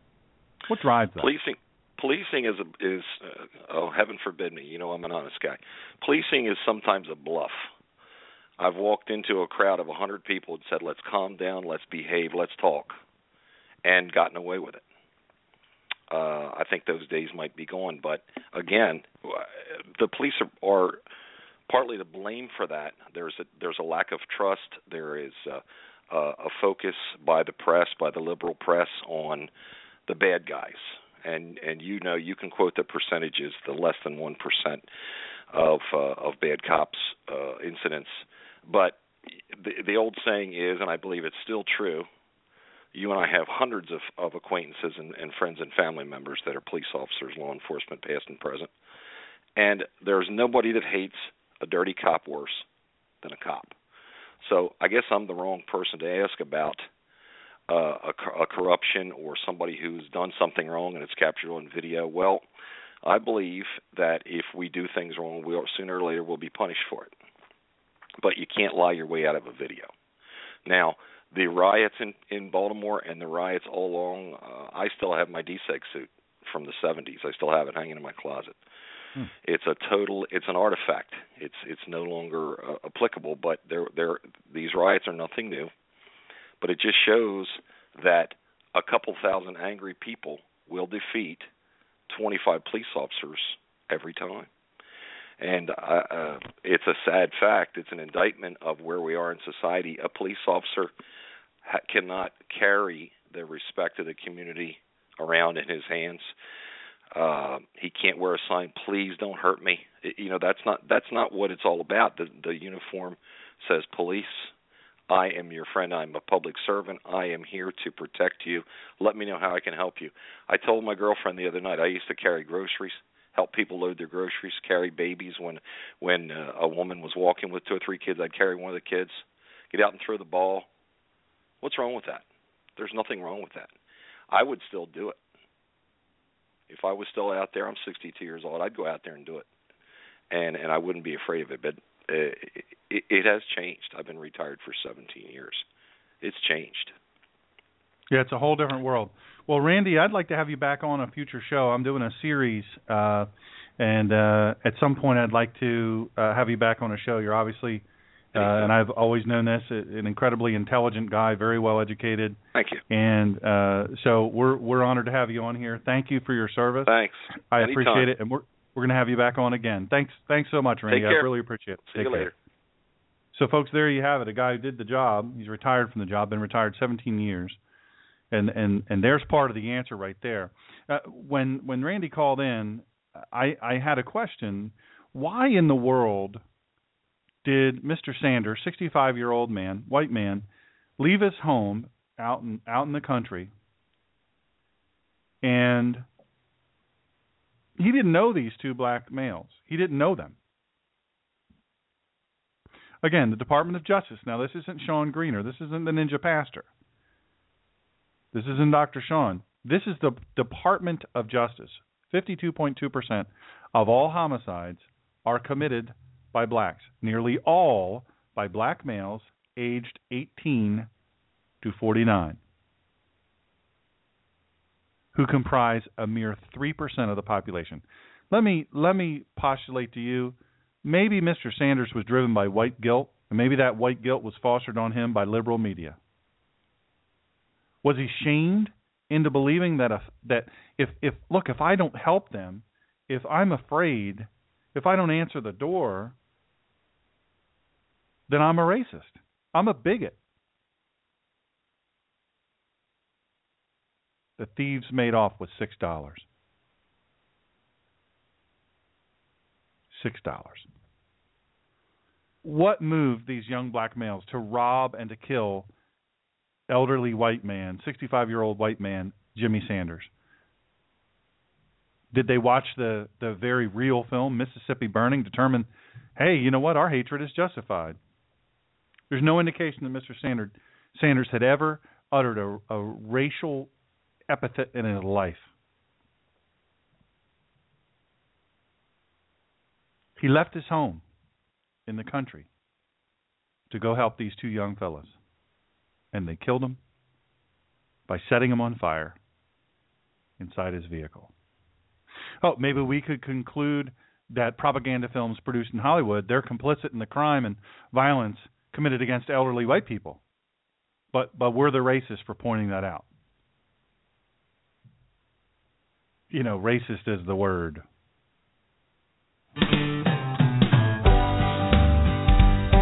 What happened to that hope and change to unite us one and all? Cause we are more divided now. Why Dr. King would be appalled if you don't agree with their policies or what they have to say. Well, nine times out of ten, my friend, the racist cards they'll play. Racism is the word. Kay and Ron Rivoli. Here's some more. You want some more? Why not? Facts win the day. Nancy Harris was doused and lit on fire as she worked as a clerk. Who lit her on fire? A robber. White lady Nancy Harris. Just trying to make enough money. She was an older white lady. She wasn't doing anything wrong. She was just serving people, trying to survive. She was doused with a flammable liquid and she was set on fire. She died days later. She was a clerk at a convenience store where she was doused with a flammable liquid and set on fire by a black male who took cash from the store's register. You think he could have just taken the money and run? Just give him the property, man. Just give him the money. She did. He doused her in a flammable, set her on fire. She died from her attack after suffering for days in agonizing pain. Matthew Lee Johnson, he was facing the death penalty as of January 2013. Google the names Nancy Harris, Matthew Lee Johnson. How about Raymond Vachholz house? He was set on his whole house was set on fire with him in it. Home invader came in,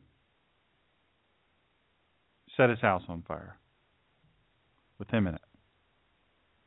A black male hired to shovel snow returned to rob and beat the elderly couple who hired him, according to news reports. He then set their house on fire with them in it. But but he but he told authorities, I was just trying to help them. 30-year-old Terrence Hale is accused of breaking into the home of an elderly couple who had hired him earlier to shovel snow at their residence. 83-year-old Raymond Vachholz was killed during the ordeal, and his elderly wife was injured. Hale, Terrence Hale, 30 year old black man, who is accused of setting fire to the home, said he was just trying to help. This occurred in February of 2013. The accused went to trial the following October. As of this writing, a verdict has not been reached. Folks, this happened in February 2013. The trial wasn't until the following October 2014. And there's no verdict. The defense claimed that nobody saw the attack, and, and that constitutes reasonable doubt. How about Richard Michael Carter? He was shot in his uh he was just uh, uh just in his SUV and, and then the SUV was torched with him in it. An elderly white man was shot in his SUV, which was torched by two black males, allegedly. It isn't known if the man was deceased before or after the fire uh, uh, engulfed his vehicle. In the familiar story of intelligent and responsible white man, he's an intelligent and he's intelligent, he's responsible white man. He was murdered by black thugs. Rick, Richard Michael Carter, 61 years old. He rented a trailer to one of the black males arrested for his murder. Carter, a loan officer for 37 years, was found shot to death in his 2002 Toyota Land Cruiser, which had been set afire. One of the arresting suspects, Leroy Glover, 25 years old, is also accused of setting fire to the mobile home he rented from Carter. Also arrested for Carter's murder was Jason Glover, 23, also a black male. Well, here's a little something for you. The federal government's equal housing laws force white landlords to accept black tenants. A news report and there's there's a whole thing. It's an 800 number, and if you ever feel like your race is keeping you from being uh, from from getting housing, or if somebody asks you the wrong question the wrong way, or even hints at anything that could be a hint that they're racist or even biased in any way, well, that could be trouble. A news reports stated that Leroy Glover indicates he served time in state prison for felony burglary, grand larceny, and receiving stolen goods in 2006. Glover was sentenced to seven years but served five and three months. Carter was a graduate of the University of South Carolina. The murder occurred in 2000. This is October 2013 in South Carolina. Catherine Kit Grazioli's murdered body was discarded in a trash bin and burned. 87 year old Catherine Kit Grazioli was killed in a Colorado Springs, Colorado attack. Arrested and charged with the murder was a 21 year old black male who was on probation for second degree burglary at the time of the killing. Police declined to state the cause of death, but reported the killer had dumped the victim's body at a remote location where he set her body on fire. Arrested was Marcus Smith, who police believe may have attempted to burglarize his victim's home. Grazioli was remembered as an active businesswoman who was tech savvy and kept abreast of the latest gadgets. She had been a deaconess at her church and was the mother of three sons and five grandchildren. The murder occurred in November of 2011. Kenneth Athey survived a home invasion in which he was set on fire. An 82 year old white man was attacked by a hammer wielding black teenager in 2008. The victim, now 87 years old, sat in court as his young attacker was sentenced. He was 82 years old when it happened. He was 87 by the time the person was sentenced. What's that about swift justice? five years? In his statement to the court, the elderly Kenneth Athey read aloud, Even after four years, it's difficult to imagine the reason for the accused stabbing me and torching my body.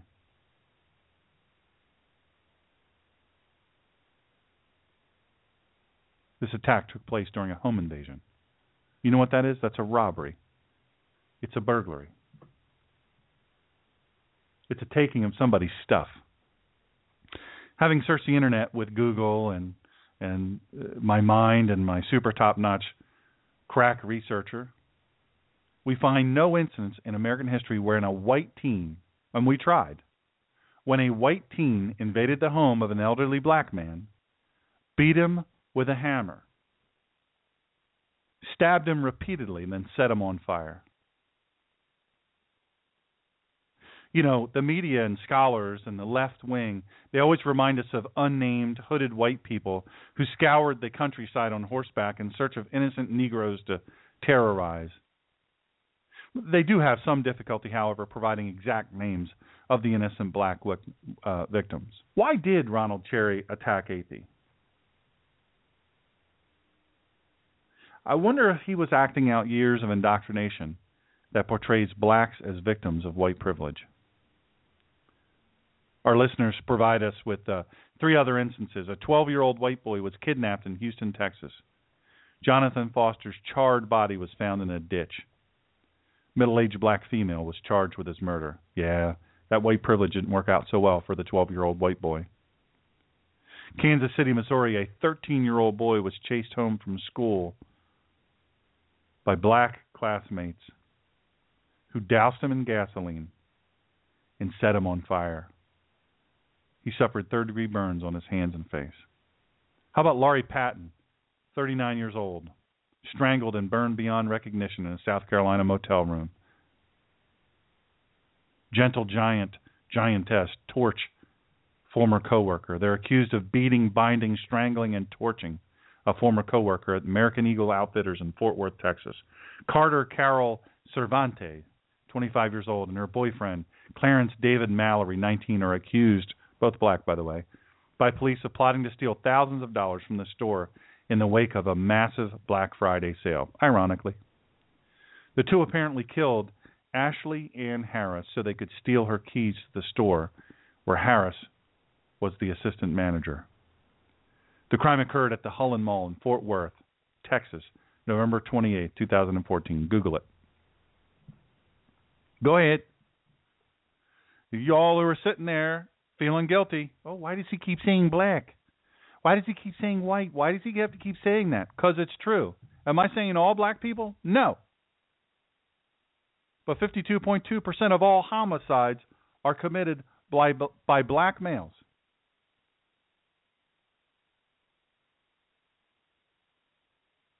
You got to call it what it is, folks. Stop running from it. Nothing's going to change in the community, air quotes, until we start telling the truth about what we're really up against. How about this? The Wichita mother of four who died after being raped and torched in a park.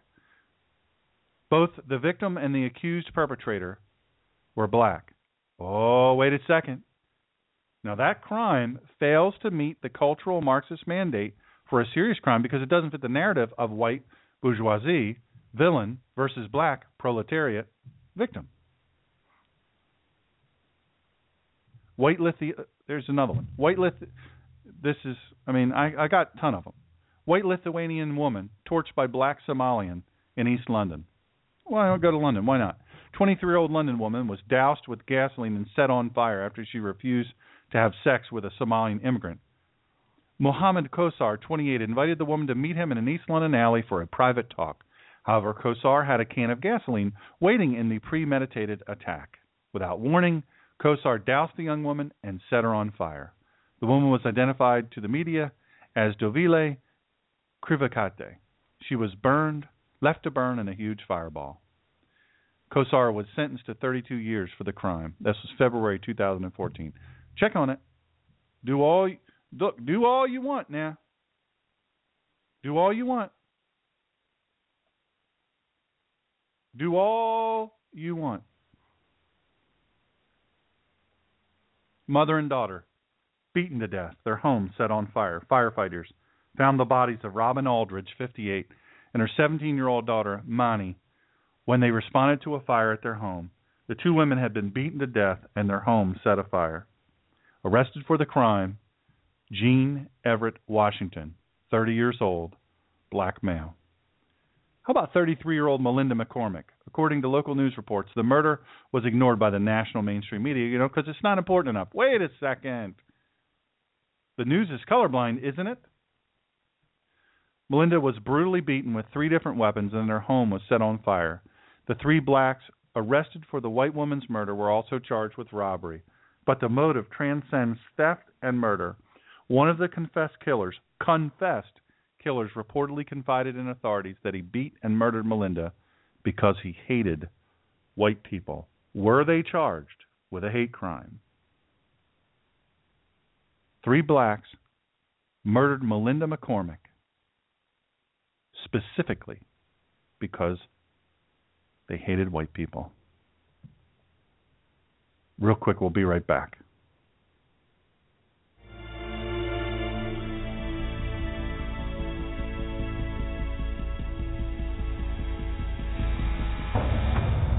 We will be back with Dr. Sean, the Ninja Pastor, after these short messages. Hey, Happy Warriors, this is the Ninja Pastor. Every week I tell you about the Student Rights Handbook, a guide to constitutionally protected religious freedom on campus. Remember where this comes from. This comes from the Alliance Defending Freedom. If you go to alliancedefendingfreedom.org, you will be able to download one of these PDFs for free. They'll also send you a Student Rights Handbook for free in print, nice spiral bound. Tells you all about the the rights that your children, your neighbors' children, your grandchildren, your great grandchildren, any of your friends have, including teachers that might be in the public school system. What rights do individual students have to express their faith at school? What rights do religious clubs have to access secondary school facilities? What can students, coaches, teachers do as a part of religious clubs on campus? That's the thing. What rights do you have? Folks, you don't know until you read this. You don't know that your rights, your children's rights, are being taken away. Alliance Defending Freedom More, go to facebook.com backslash God and Country Radio. There's a quick little link there. While you're there, click on like, click on sign up. We'd be glad to have you. Thank you. Welcome back to the collision of faith and politics. Here again is Dr. Sean.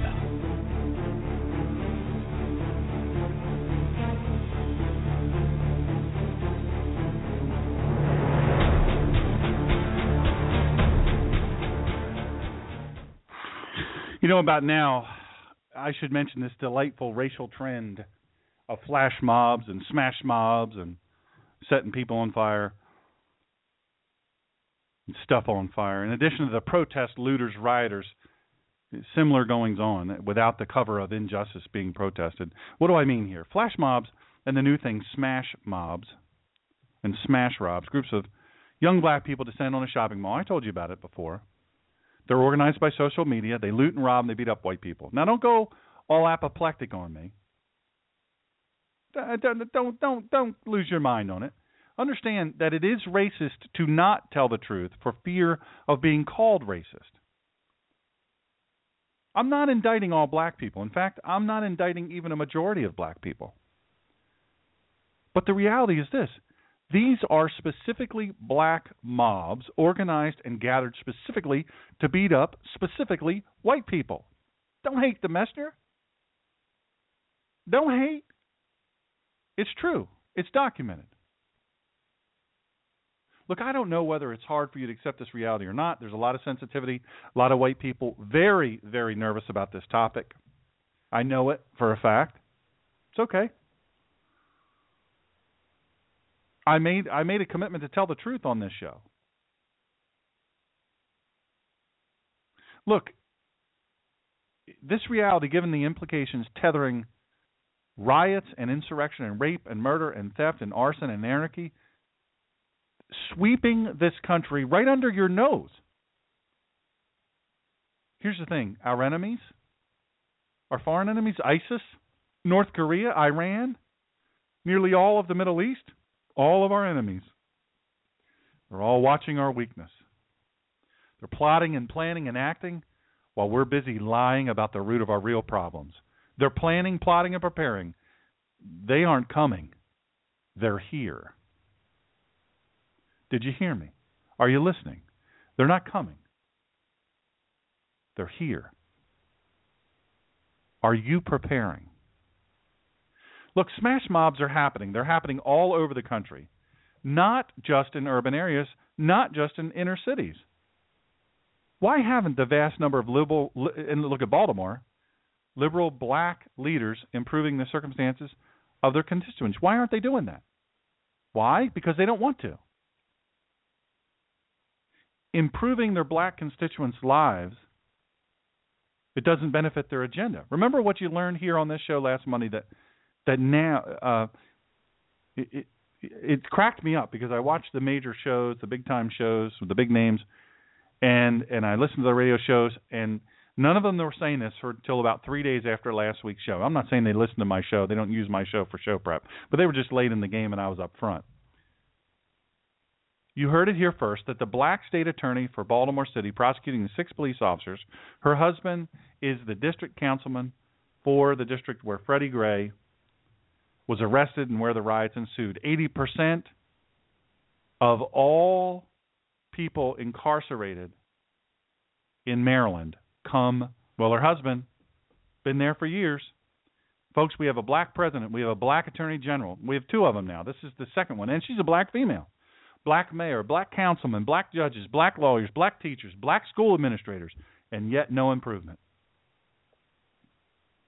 Isn't this a little bit like the man keeping the man down?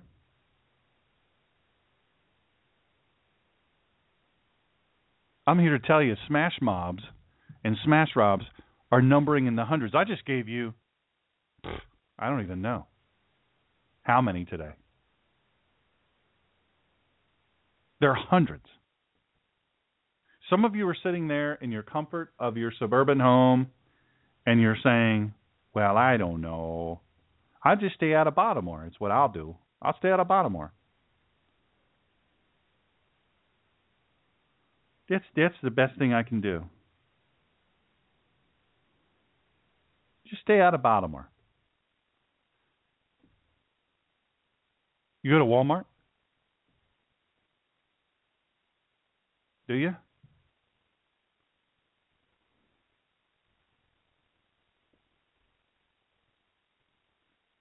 You go to the convenience store, do you get gasoline? That's where they happen. Join us next week. Join us on Sunday. Go to the website, uh, go to the show page, watch old shows. Uh, we had a great lesson and message yesterday. Listen in. This is real stuff. Thanks for joining us. You'll be all right.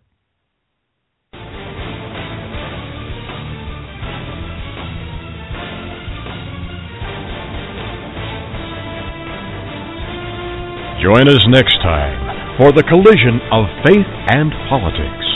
And please follow this show at www.blogtalkradio.com forward slash The Ninja Pastor. And follow Dr. Sean on Twitter at The Ninja Pastor and on Facebook at www.facebook.com forward slash God and Country Radio and at www www.drshawngreener.com. In the meantime, Dr. Sean will be fighting for you and for this great country. Thank you for joining in this fight.